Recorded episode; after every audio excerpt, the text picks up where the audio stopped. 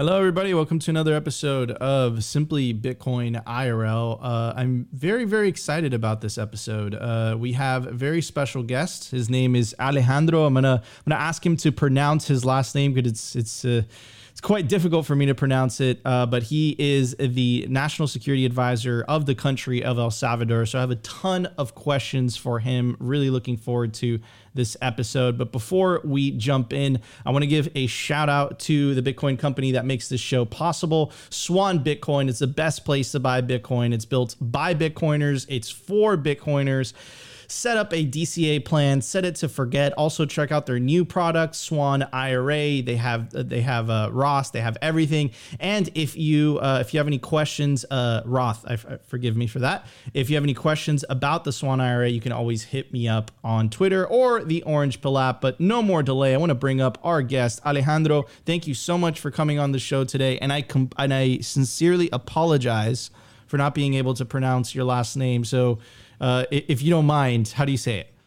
Well, my, my last name is uh, from Oost-Vlaanderen, Belgium, and it is pronounced Mushont. Mushont. Okay. Interesting. Interesting. Very interesting. Well, thank you so much for coming on the show today. Uh, El Salvador has been on the news a lot, hasn't it? Um, so, could you tell everybody what your role is? So, you're the national security advisor. You know what? What does that entail? Well, uh, it's the same role as the National Security Advisor of the United States, but without the United States budget. So, yeah, it's kind of difficult. Uh, um, at the beginning, it was an impossible thing to do to get rid of of organized crime and, and terrorist organizations. Uh, so mainly, I'm a an advisor to the president and what is it? And what is it that you know? What again? Because a lot of people are not familiar with that, right? So, like, what are, what are the responsibilities of the national of, of a national security advisor? Well, uh, some things cannot be said on air. The things that you can uh, say. Well, uh, one, find the best uh, response to the actual uh, situation to tackle uh, organized crime organization. And there's another role that we we don't have that problem to uh, have a knowledge uh, of foreign foreign foreign actors that want to uh, do damage to a country. Yeah, and there's definitely plenty of those uh, lately, right? You we have the legacy corporate media, propaganda media, you know, trying to go out, uh, trying to tarnish the name of El Salvador, trying yes. to tarnish the the Bitcoin law. Uh, also, you had a recent law, or some senators in the United States uh, you know, are trying to pass a law in, in Congress that would be investigating El Salvador's Bitcoin adoption. Clearly, uh, the fact that El Salvador adopted Bitcoin or made Bitcoin legal tender is uh, is definitely spooking a, a, lot of people, specifically, you know, the political class, the elite political class, at least in the United States, that get a tremendous amount of power. Uh, from being able to create money for free that everyone else has to work for, and not to mention, not to mention, uh, also weaponizing uh, that currency, you know, through sanctions, right? And also using the IMF for political uh, for political means as well, right? So are, are those are those all things that are on your radar? Uh, media is not on my radar. Uh, uh, sanctions by IMF and other uh, agencies, yes. That is one of the reasons that Bitcoin was adopted in every podcast that I've been invited to, or uh, shows like this. Uh, I orange pilled the Bukeles in 2018. Uh, back then, there was no Lightning Network. So we were being ghosted by two big political parties. We can, could not receive funds. So I came up with the idea. I've been in Bitcoin since uh, uh, 2012 and I went to talk to one of uh, the president's brother, Karim, and said, uh, we need Bitcoin. So I explained what was blockchain and Bitcoin. That, that's a long story. Um, but when uh, Bitcoin became legal tender, mainly it, it, was because money uh, USD is weaponized.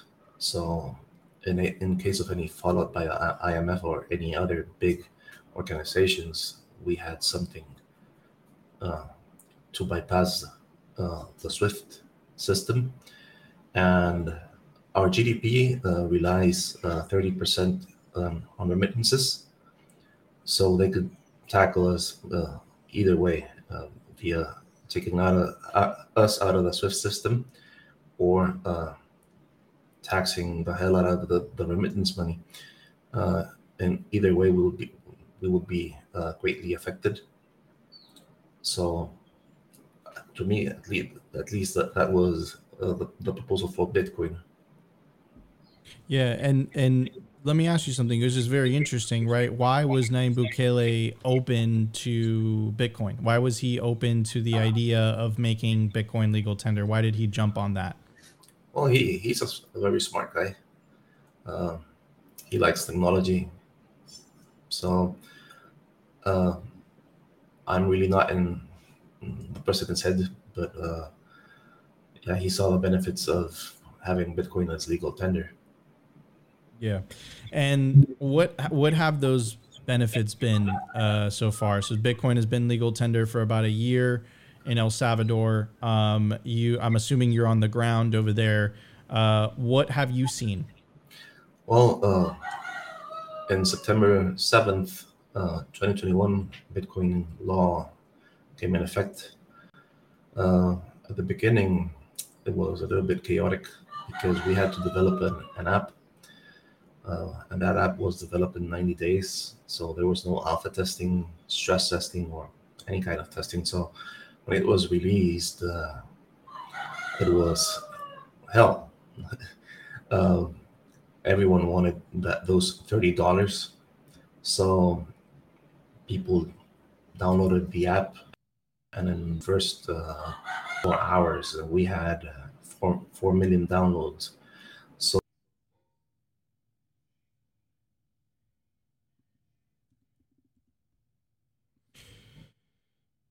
seems like we lost Alejandro. I'm assuming he'll be back in a second.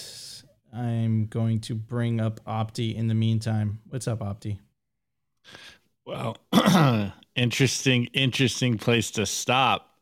It was just getting heated. It was it was just it was just getting exciting.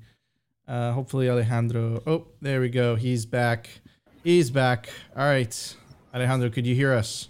Yes. Okay, awesome. Uh, like you dropped out for a sec, but you, the last thing that you were mentioning was the uh, the about how everyone wanted the thirty dollars. That it was a little bit difficult rolling out the the Chivo app application in the beginning. Uh, so yeah.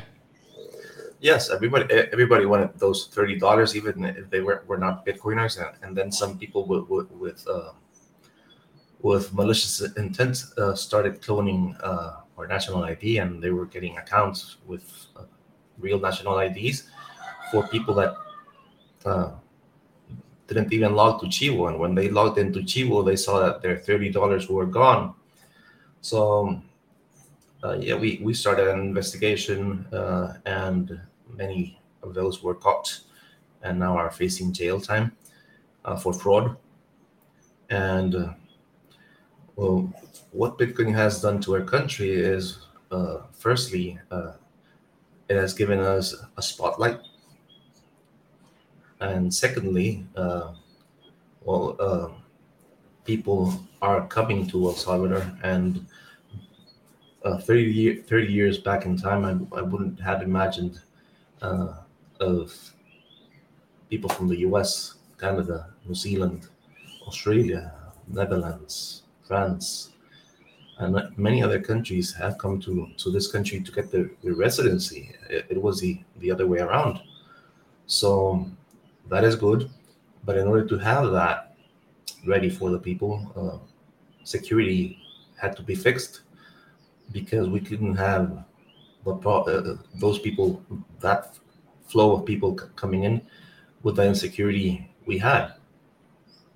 Yeah. And and, and I want to I want to talk about that. So and and I think that's misunderstood at least in the U.S. So I'm I'm you know I I, I live in Miami. I'm originally from uh, Venezuela. Uh, I've spent uh, I've lived in in Colombia. I lived in La República Dominicana. So I understand Central and South America. Tú eres un chamo. Soy un chamo. Soy soy tu pana. Eh, um, but I understand. But a, a lot of the the narratives that we hear that the anti Bukele narratives personally as you know as someone who understands cent- uh, Central and South America um, I think what Nayib Bukele is doing is is, is amazing. I, I think that you know he he's cleaned up crime. It, it's never been done before. Uh, most governments are just so corrupt. Uh, you know what, what Chavez and then Maduro did to Venezuela is just a total atrocity not to mention the murder rate, you know, the capital flight, the brain drain, all of that stuff. Um, but again, that's my personal opinion. Some people are, are talking about, uh, you know, the violation of, of human rights.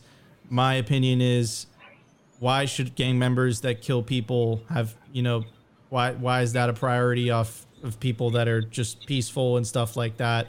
So what would you? I guess my question to you, Alejandro, is how bad was it before the security? Uh, how bad was it in El Salvador? How bad was the, the situation on the ground in El Salvador before Nayib Bukele started uh, locking things down? And, and we'll, we'll go from there.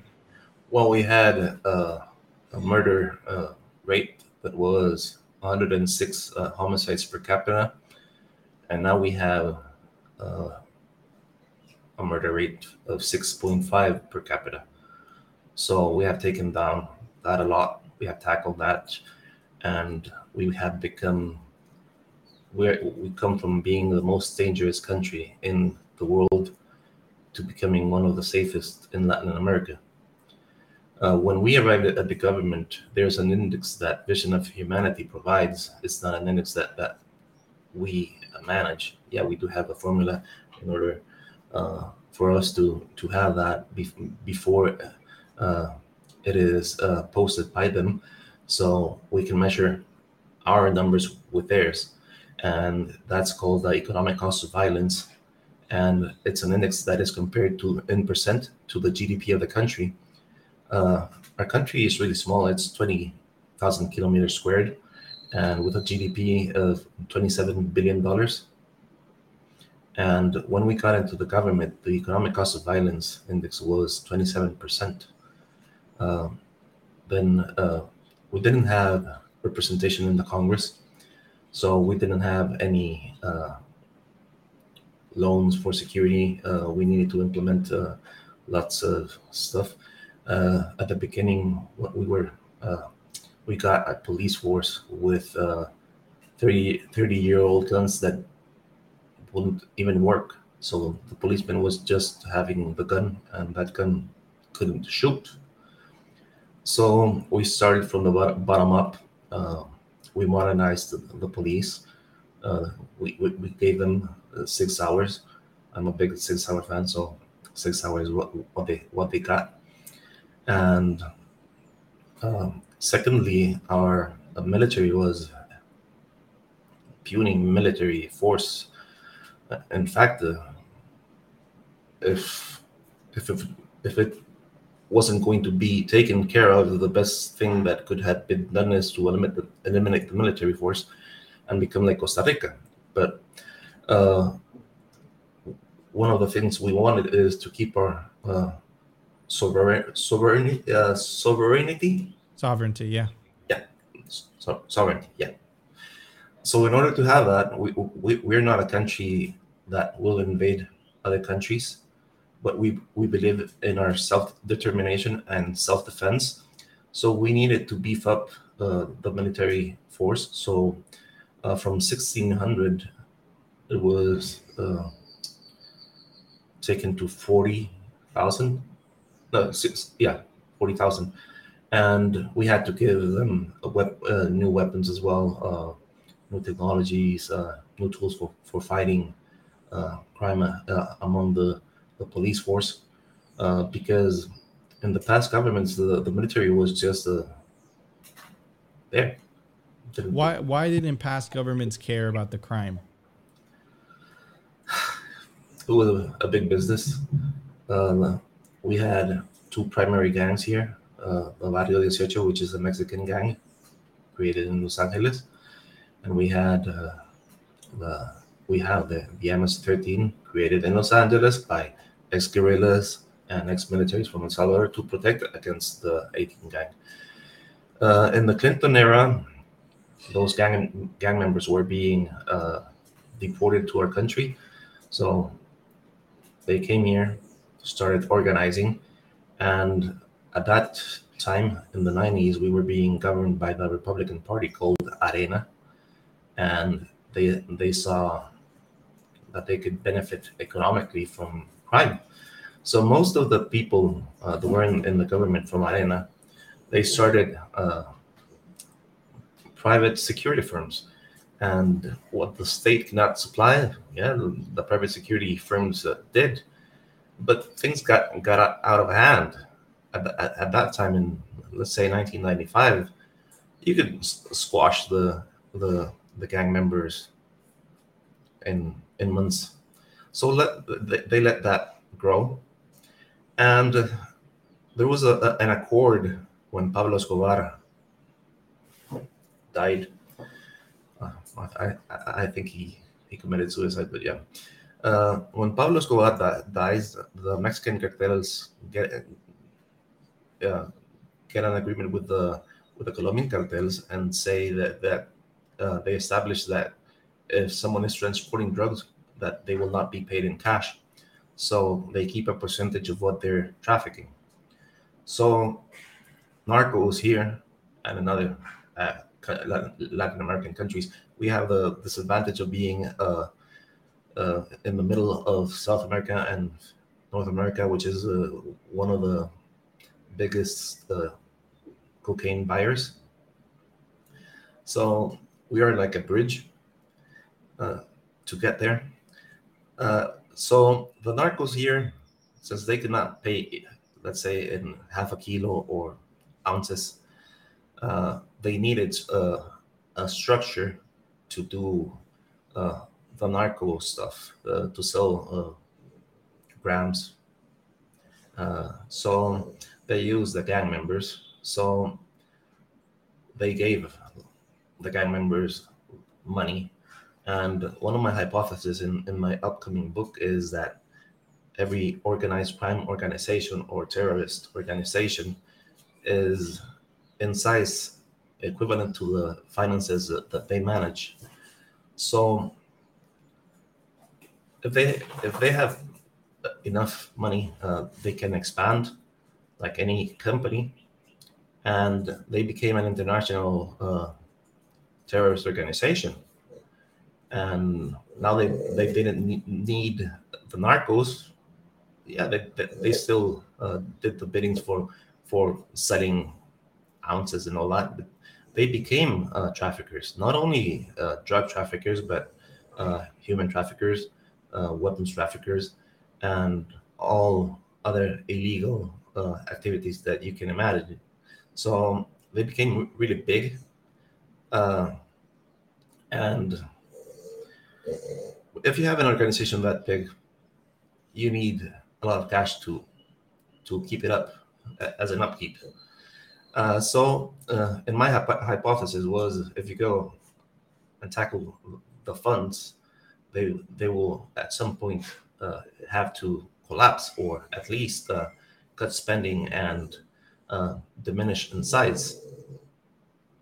Yeah, and and I and okay, so clearly there was a problem. Clearly, the previous administrations, the previous political parties, there's the left wing party and there's a right wing party. I think you mentioned the right wing party, which is Arena. Um, both of them, regardless of who was in power, would actually be uh, cooperating with the, or uh, better said, uh, economically benefiting from the gangs. What would be the human toll on society? Well, uh, we had a, a, civil war that lasted 12 years from 1980 to 1982. Uh, then the, the fall uh, peace accords came. And the conflict we we lost uh, 75,000 lives. And uh, in the post era, that that doubled in in in numbers. Uh, so, so you're saying you're saying post the Civil War, the amount of deaths due to gang violence doubled. Yes, you had days which uh, the murder rate was 100 murders uh, on a daily basis. And who and were these gang on was this gang on gang violence or would this spill into there was gang on gang, gang violence but mainly on citizens. So what would your response be to a lot of these western publications that first of all they're not Hispanic, they, they don't live they're not based in Central America, they're not based in Latin America, but let's say these you know western people that you know to borrow from alex gladstein's book benefit from financial privilege and their you know opinion on this matter is you know uh, it, even though Nayib Bukele clearly has brought down the murder rate clearly is saving the lives of you know hundreds of people if not thousands of people if not tens of thousands of people what would your response be to them? And and there's also you know a lot of the criticism has come from the legacy corporate media that is clearly on the side of fiat. Clearly, it's not on the side of Bitcoin. What would be your response to them as a local, as someone who lives in El Salvador? Well, uh, finishing the economic uh, cost of violence uh, issue, uh, in 2012 we we closed uh, with the economic cost of violence of 14%. Still unacceptable. Uh, my goal is to take down that to 6%, uh, being that we we took out 13% of, of what the organized crime was uh, receiving in money. Uh, those are 3.4 billion dollars that now are going to the to the regular economy, not the criminal enterprise. So, in my hypothesis, I was right. If you tackle the funds, uh, they will have to, to cut spending and increase their size. Uh, decreasing their size uh, also helps us. Uh, they, they fight among, amongst each other for leadership. Leadership. So um, sometimes they, they they give out intel on their on their own people to get the leadership, and that has worked well. okay, so clearly, and then so, and, and I'm very curious about this, right? So, you you mentioned the economic cost of of of, crime, of crime, right? Could you define economic cost of violence? Could you define what that is for anyone who's not familiar with that term? Well, the economic cost of violence is what the crimes and and violent crimes cost the state, and what the state is losing in in money in revenue. So you can go to visionofhumanity.org and you can further study the, the economic cost of violence. Don't take it as face for as face value. Uh, for what I say, you can research your own and see how we're doing there. And um, going back to um, when the gang members and organizations uh, became big, uh, they had enough muscle to negotiate with the government. So they sat with the government and they started uh, a truce. So in that truce, uh, they extorted the, the government. So the government started paying them in order to reduce crime. So there was like this valve we let you kill 20 people on a daily basis, uh, don't go more than that. And that was unacceptable, in my opinion and I think most of you people will coincide with what I'm saying. Um, the other thing is when the government did not pay up, uh, like in GTA 5, they started, no, GTA 3, they, they, they did Rampage and they started killing everyone that got in front in front of them. So uh, one of the records was a hundred and something people uh, being killed on on the same day. Uh, you had uh, public transportation buses being burned down by the gang members with all passengers inside being uh, burned alive. And this, okay, and this was, and I mean, that's a very powerful statement, right? So there was buses being literally set on fire with people inside alive, uh, 100 people dying a day. Now, what a, what a lot of people would say is, you know, it, it, what what what was the cost of reducing the violence? The cost of reducing the violence was uh, was increasing power to the state. Um, what would your response be to that? Well, if you defund organized crime or organized uh, terrorist organizations, you def- you defund the organization, the state will rise because it will have more money uh, taxing and uh, let's say uh, we have uh, a sales tax as well. So if that goes up, the other goes down. Yeah. And so, and then one of the other concerns is basically that the rise of the power of the state uh, if you know if you look at historical context, right, could potentially be used on its own citizens. Uh, that, that, that's a complicated matter. Uh, I'm not not a big fan of the, the big state, uh, but in this case, it, it had to be done because it was unbearable, and you had migration crisis, and you had lots of people going to the state uh, illegally and uh, mainly they, they, they didn't go by plane. Some did. They just got their visa and overstayed. Uh, most went from on foot from here to Guatemala, Guatemala, Mexico to Ciudad Juarez or any other uh, um, frontier point that, that, that you had with the U.S. And people there got raped, they got killed, they got kidnapped, they got uh, extortion. So people were uh,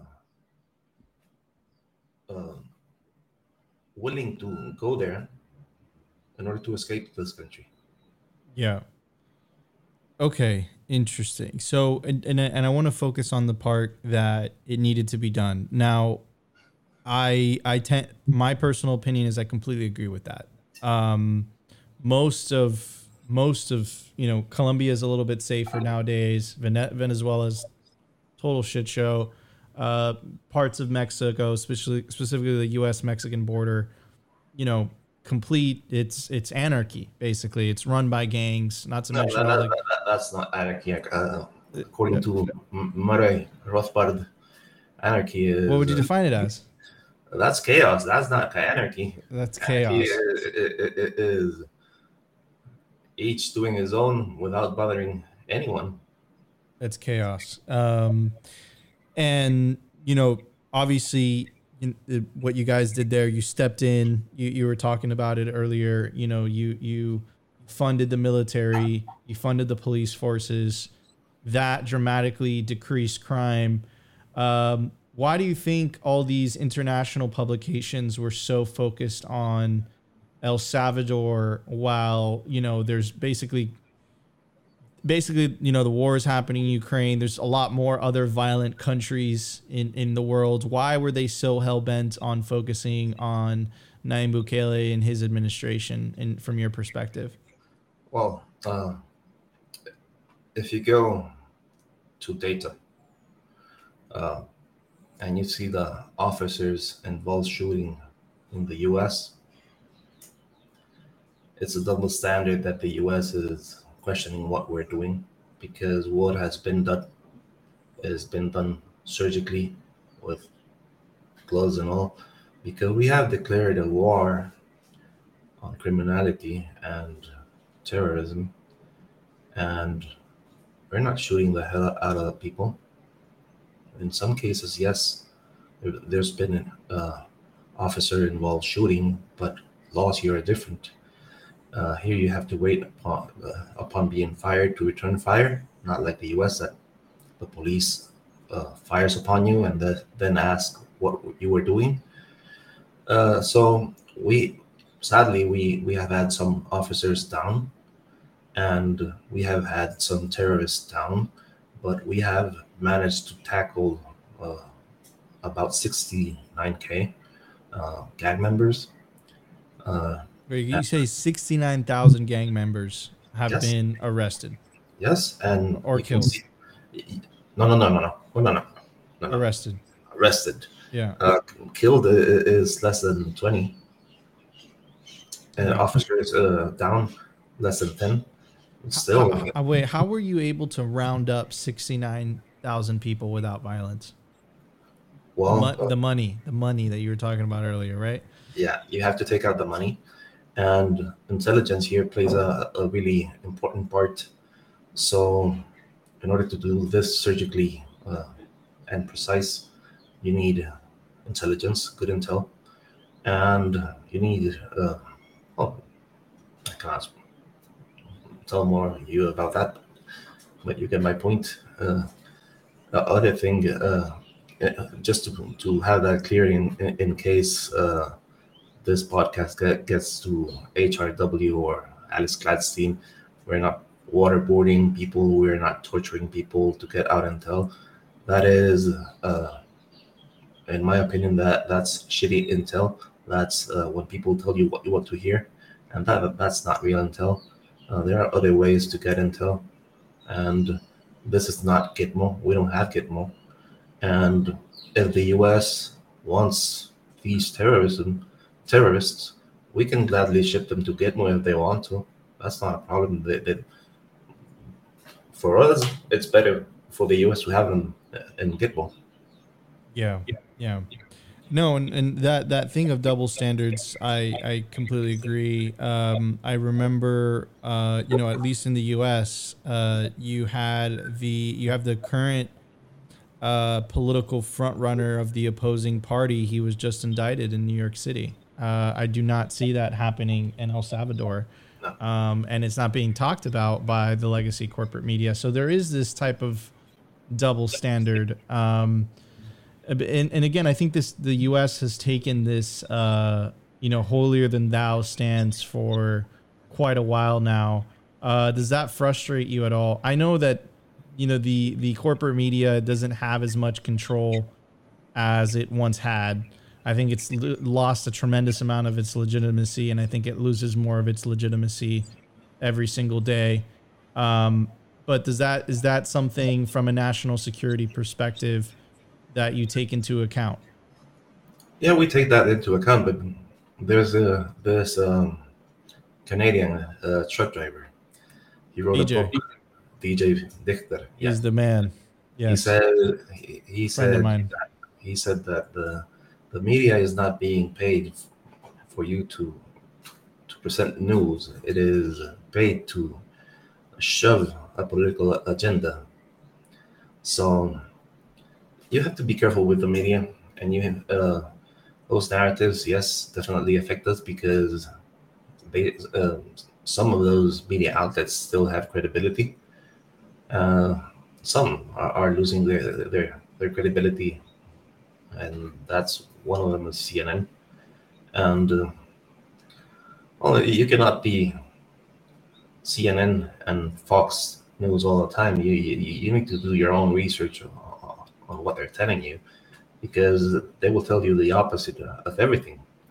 So, in between of those opposites, the, the, there lies the truth.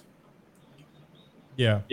And speaking of Fox, right? You had the most popular broadcaster uh, on Fox, 3.5 Carlson. Tucker Carlson had Nayib Bukele not only on Tucker Carlson tonight, but also on Tucker Carlson today. And he was going against a lot of those mainstream media narratives, and they fired him. And what happened to Tucker Carlson? and they got rid of him. They got rid of him, and it reminds me of an article that Nayib, uh, Nayib Bukele wrote, or President Nayib Bukele wrote for Bitcoin Magazine. Stop, Um, stop drinking the, uh, the the elite Kool Aid. correct, where he says that their most important tool is their control. Their most important weapon is their control on truth. Right, uh, but I think that the internet is slowly breaking that. I think that their ability to control the narrative, when people could just go seek out their their own information, It's not the news world that our grandparents or our parents were raised in. Uh, you can pick up a phone. You can go to YouTube. You can go to Rumble. You can go to Nostr. You can go to Twitter. Yeah, but back then the agenda was not that harsh like it is now. Do you think so let me ask you something is it is it because is it because the agenda wasn't so harsh or is it because people were not aware because i do remember in 2003 they sold the american public on uh, iraq having having, uh, having weapons of mass destruction and i saw a tweet by jack posobiec and it was a very powerful tweet.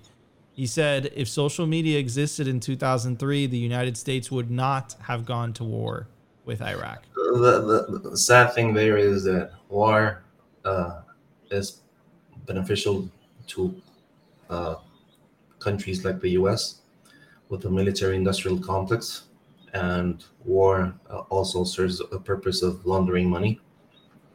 And everything is they're fighting out there for you to enjoy your freedom, and that's a big fat lie.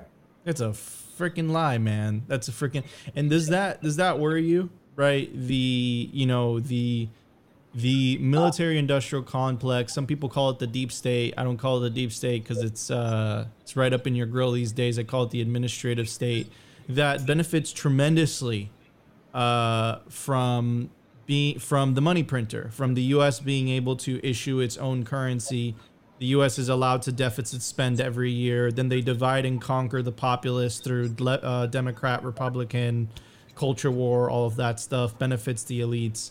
Um, obviously, that system that is completely dependent on the wealth redistribution mechanism of inflation, right? That this money printing is going to fight tooth and nail uh, to to be able to maintain that privilege as if their life depended on it. Because I think their life has depended on it, has depend uh, does depend on it. We have RFK Jr., whose father was arguably assassinated by the CIA, now second in uh, the Democratic primary, who is not even being allowed to debate, uh, you know, uh, Joe Biden. Um, so clearly, you know, the administrative state, the deep state, the military industrial complex, clearly they're putting up a fight. Clearly they don't want detractors. This is why Tucker Carlson was let go, right? Yes. This is why they don't want RFK Jr. debating uh, Joe Biden. You know, you could say this. I don't want to get down that rabbit hole, but you could say this is part of the reasons why uh, Trump was indicted, right? Um, I, I am not a, a, a big Trump fan, but yeah, he was indicted for that. Uh, m- m- I do admire Ron Paul and Rand Paul. Um, if you uh, followed uh, closely, uh, the Afghanistan war was over. Then they they shoved us the COVID pandemic, and now we have the Ukraine war. Uh, I don't. Uh, I, I don't agree with what Russia is doing in Ukraine. Uh, Zelensky is a, a, NATO puppet. And those weapons are, some of that weapons are ending up in Latin America.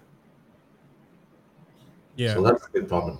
Yeah, and so I, I, I guess, I guess where I was going with this, right? And uh, again, a lot of these topics that I just brought up, I understand that they are not uh, in, you know, in, in you know, just political science. The term, the the concept, the Overton window. I understand that they could be seen as radical, a conspiracy, or whatever, whatever. But just for the sake of this conversation, we know that the military-industrial complex is real. Um, I forget the president. It was Eisenhower that warned about it in his uh, farewell uh, address. So we know it's real. We know it benefits from uh, the money printer.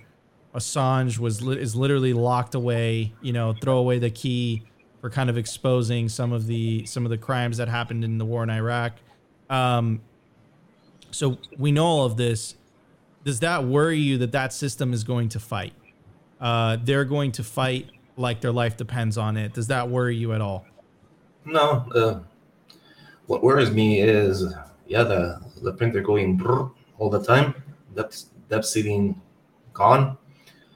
The purchase power of the dollar is declining each day, and not so many people get Bitcoin uh, because at some point here in this country, uh, Chivo, yes, was was a shitty uh, product, but uh, they associated Bitcoin with Chivo, so they they thought Chivo is Bitcoin and Bitcoin is Chivo, and some of the opposition uh, don't like Bitcoin, even if uh, if you show them the, the benefits, because uh, it's a Bukele idea. So uh, the, the, there are misconceptions here that, that need to be fight fought. Um, so what worries me uh, when there's a war on, on a large scale like the one in Ukraine is going is that those weapons eventually will end up Latin America. And if they get into Mexico, they will get into our country. And we've been dismantling between five and six uh, illegal encampments, uh, terrorist encampments uh, on a daily basis. And we have seized uh, C4 and homegrown uh, remote controls to detonate the C4 uh, and some weapons that are not military issued by us or Honduras or Guatemala, Nicaragua, and are brand new. So when you see brand new weapons uh, in the hands of terrorists, that is narco. Yeah, and have they? But they haven't used those weapons, those weapons of war, really, uh, against the the populace yet. There hasn't been any type of revenge seeking from you know these ex gang leaders and gang members. Oh, Intel says they want revenge. Gotcha. But without money, like I said, my hypothesis, without money, it's kind of difficult. What would you say to the, you know, some of the narratives by whether it is in Europe, uh, the European Central Bank, some some members of government here in the U.S., the Financial Action Task Force is unelected bureaucracy, um, basically gets to dictate the world rules of finance. Um, what would you say that Bitcoin? What would you say to them when they say Bitcoin is going to be used for terrorism or money laundering? Uh, what would your response to that be? Well, most of the money seized here, and I'd say ninety-nine point ninety-nine percent are greenbacks. They're U.S. dollars. And the other percent left have has been euros. It has not been Bitcoin. No, not even Monero.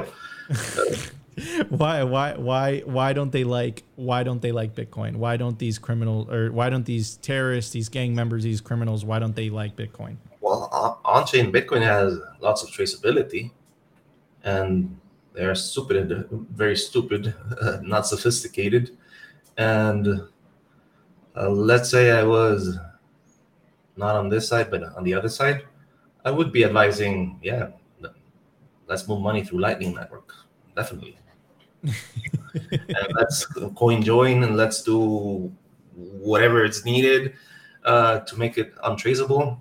Uh, but they don't think that way. They like having la caletas, you know what caleta means. So they have their stash of money in in, houses or in barrels in, in, in their backyard, and uh, we have not seized any hardware wallet or any phone with a wallet of Satoshi. So, so they, they like U.S. dollars, but you know, and clearly, you know, they're not sophisticated. You know, uh, they're not sophisticated enough to really understand this.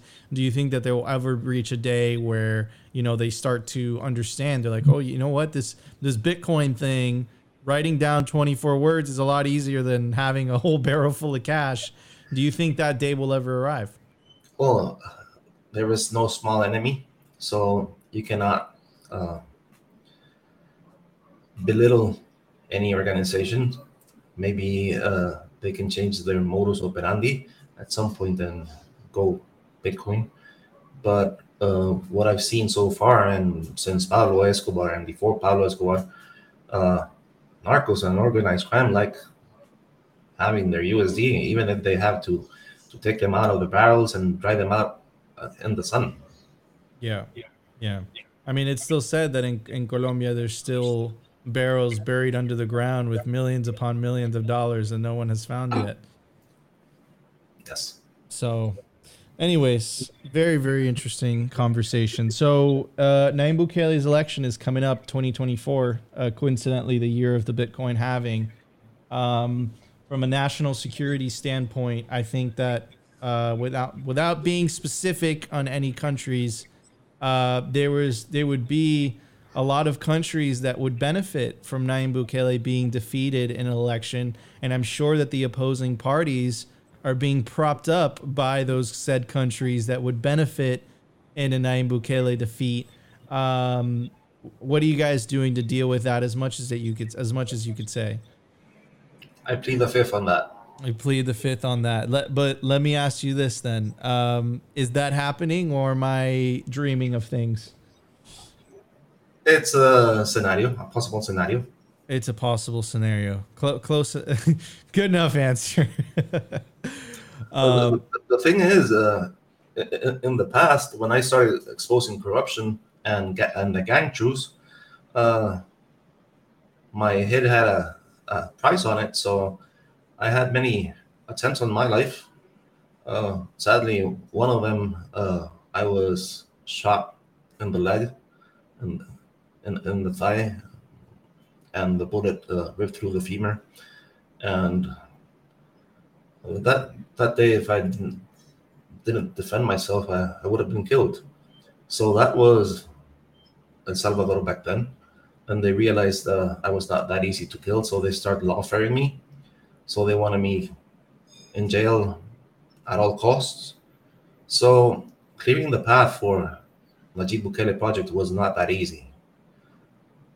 Yeah. yeah.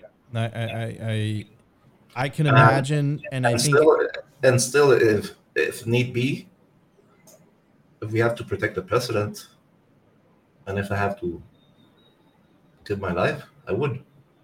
Yeah. yeah. I think you know why is it so difficult for some people in the West to understand that politics and life in general is extremely different in Central and South America. Why do you think? Why do you believe it's? Why do you believe there's a disconnect there? All of it, like I said, that there's this double standard. More Americans get, get killed in officer-involved shootings than, than with regular crime, and uh, they want us to implement their textbook uh, solution. We did that and did not work so right now we're implementing our own. I, I, and I, and I want to go back to that, right? The textbook solution did not work. Of course, it did not work. It's it, it, it what what happened when the U.S. exported its democracy to Iraq? What happened when the U.S. exported its democracy to Afghanistan? Those are very dangerous things that I just said. But yeah, what but, happened in those two situations? In the Middle East and Asia, that's different because Iran uh, had their their Shah they got got wiped out, and then they became a, a, a ruled by Sharia law. And Afghanistan, yes, they have Sharia law, but uh, like uh, the Afga- the Afghan system with the Saudi Arabian and the Qatari and Dubai system is not that different. They rely on tribes, on a tribal system. So bringing uh, exporting democracy to a tribal system is uh, a new thing to them. Uh, democracy applies mainly on, on the Western uh, hemisphere. And when the US tried to help us and impose our constitution, our constitution is US made, and it, it was imposed uh, to us in 1983. And then the, the, the, the Washington Consensus and uh, other things that they imposed on us did not work. So all the textbook solutions that we, we have been handed down and uh, been uh, strong armed to impose have not worked. So now we're doing our own solution. And I cannot tell you it has passed the time test in order to say, yeah, it, that was the solution. but in the short term and medium term, this has worked for us. Yeah, and then And, and you can see the data that this has been working. Yeah, no, and, and it, the, the the data speaks for itself. Um, and the alternative, right? You know, the the alternative U.S. model that you said was imposed on the country of El Salvador um, was the what the results of that was a hundred people being murdered per day, right? And Having that's uh, 106 uh, homicides per capita. Isn't it interesting that the media wasn't talking about El Salvador when that was happening? No, not at all. It, it, at some point, it, I don't know if it benefited the U.S. when a lot of illegal immigrants started going to the U.S., which uh, to me, an illegal immigrant is uh, cheap work. Uh, so I don't know if that benefited them uh, w- with that, even if they oppose uh, illegal aliens and all, and all that. The, yet they rely on illegal alien work uh, to pick up uh, cabbages and, and vegetables and all that, and even doing handyman work and construction and uh, nanny work and cleaning work. Yeah, yeah. Um, no, but it, of course, it, it, you you could say the the multinational corporations they they benefit from illegal immigration tremendously. Uh, Well, uh, news outlet here benefited from homicides. Uh, it is not the same as posting uh, or publishing on a newspaper 100 dead, 100 homicides uh, yesterday, and posting uh, five uh, accident, car accident causes five people uh, injured. That, that that's not the same. It, it, doesn't rank as 100 homicides as we are now in a boring country where more people die in car accidents than by homicides. Yeah, yeah, no, it's it's it's insane. I I, I just you know I I I find it interesting uh, where you have two solutions of which none are perfect, right?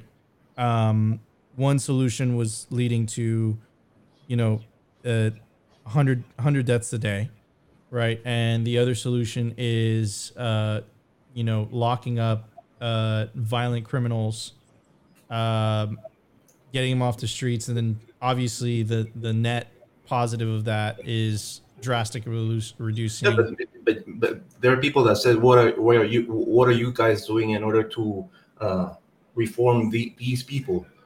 And when I when I'm interviewed and, and been asked that question, I tell them that's not my problem.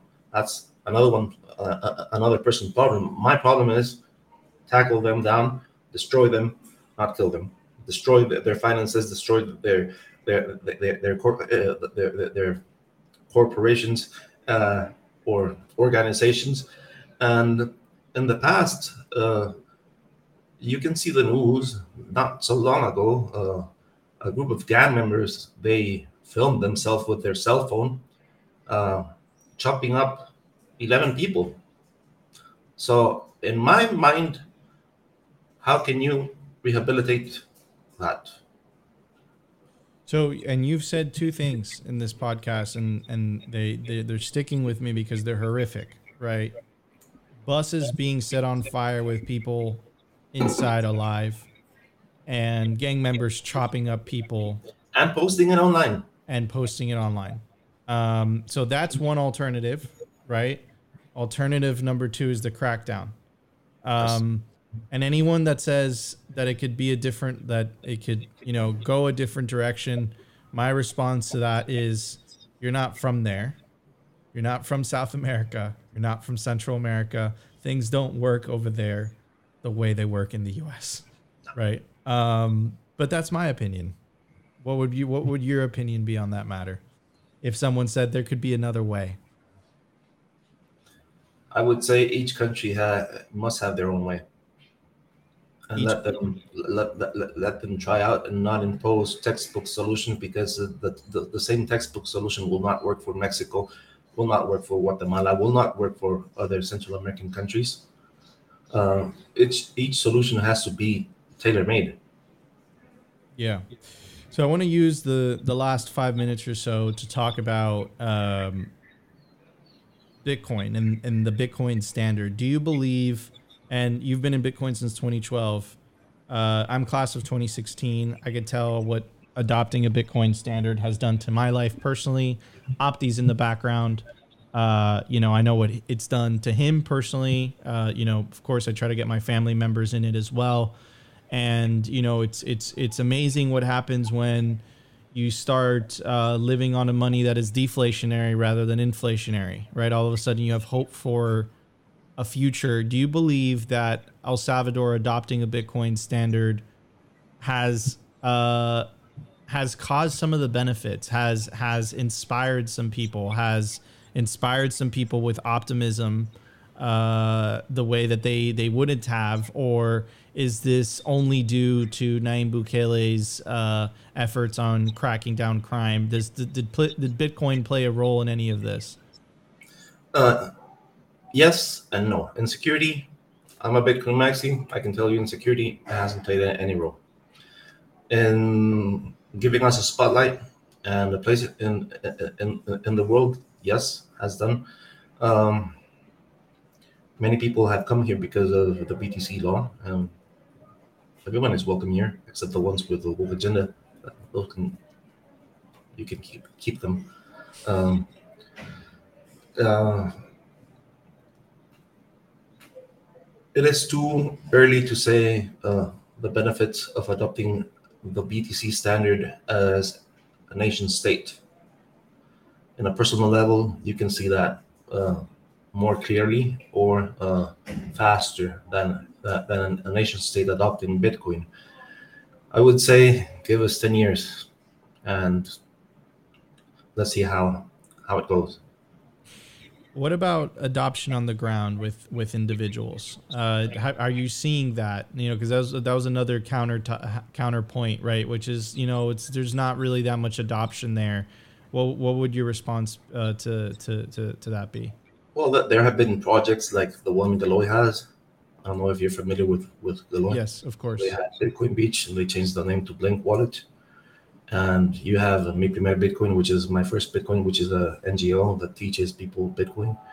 So, what started in El Zonte as Bitcoin Beach, now you have that as Bitcoin Jungle. You have Bitcoin Ekasi in Africa. You have Bitcoin Brazil and other, and even in Philippines, you you have uh, well, Galoy started in El Zonte so sparks are are flying over to other countries and starting wildfires. Uh, other things are that uh, we're about 10 days into uh, the presidential and municipality and congressman election in Guatemala, and many of them have, have visited us. One, to show off how El Salvador is safe and that you can go to to the downtown where it was really dangerous back then, and to see families having a great time there. And others have contacted me uh, regarding security and uh, Bitcoin. So about two weeks ago, I had a, a, committee of congressmen here that are that are already in Congress and, and are being reelected, and they want to study the, the BTC legal tender law. And uh, for me, that's great. I do that uh, for free. Mm-hmm. I want Bitcoin to succeed.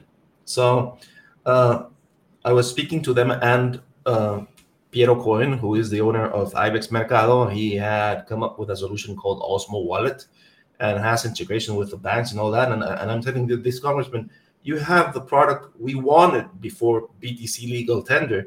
All you need is declare or legalize BTC as legal tender. Yeah. Yeah. Wow. Well, Alejandro, I know your time is valuable. You are you are doing some uh, inspiring work down in El Salvador.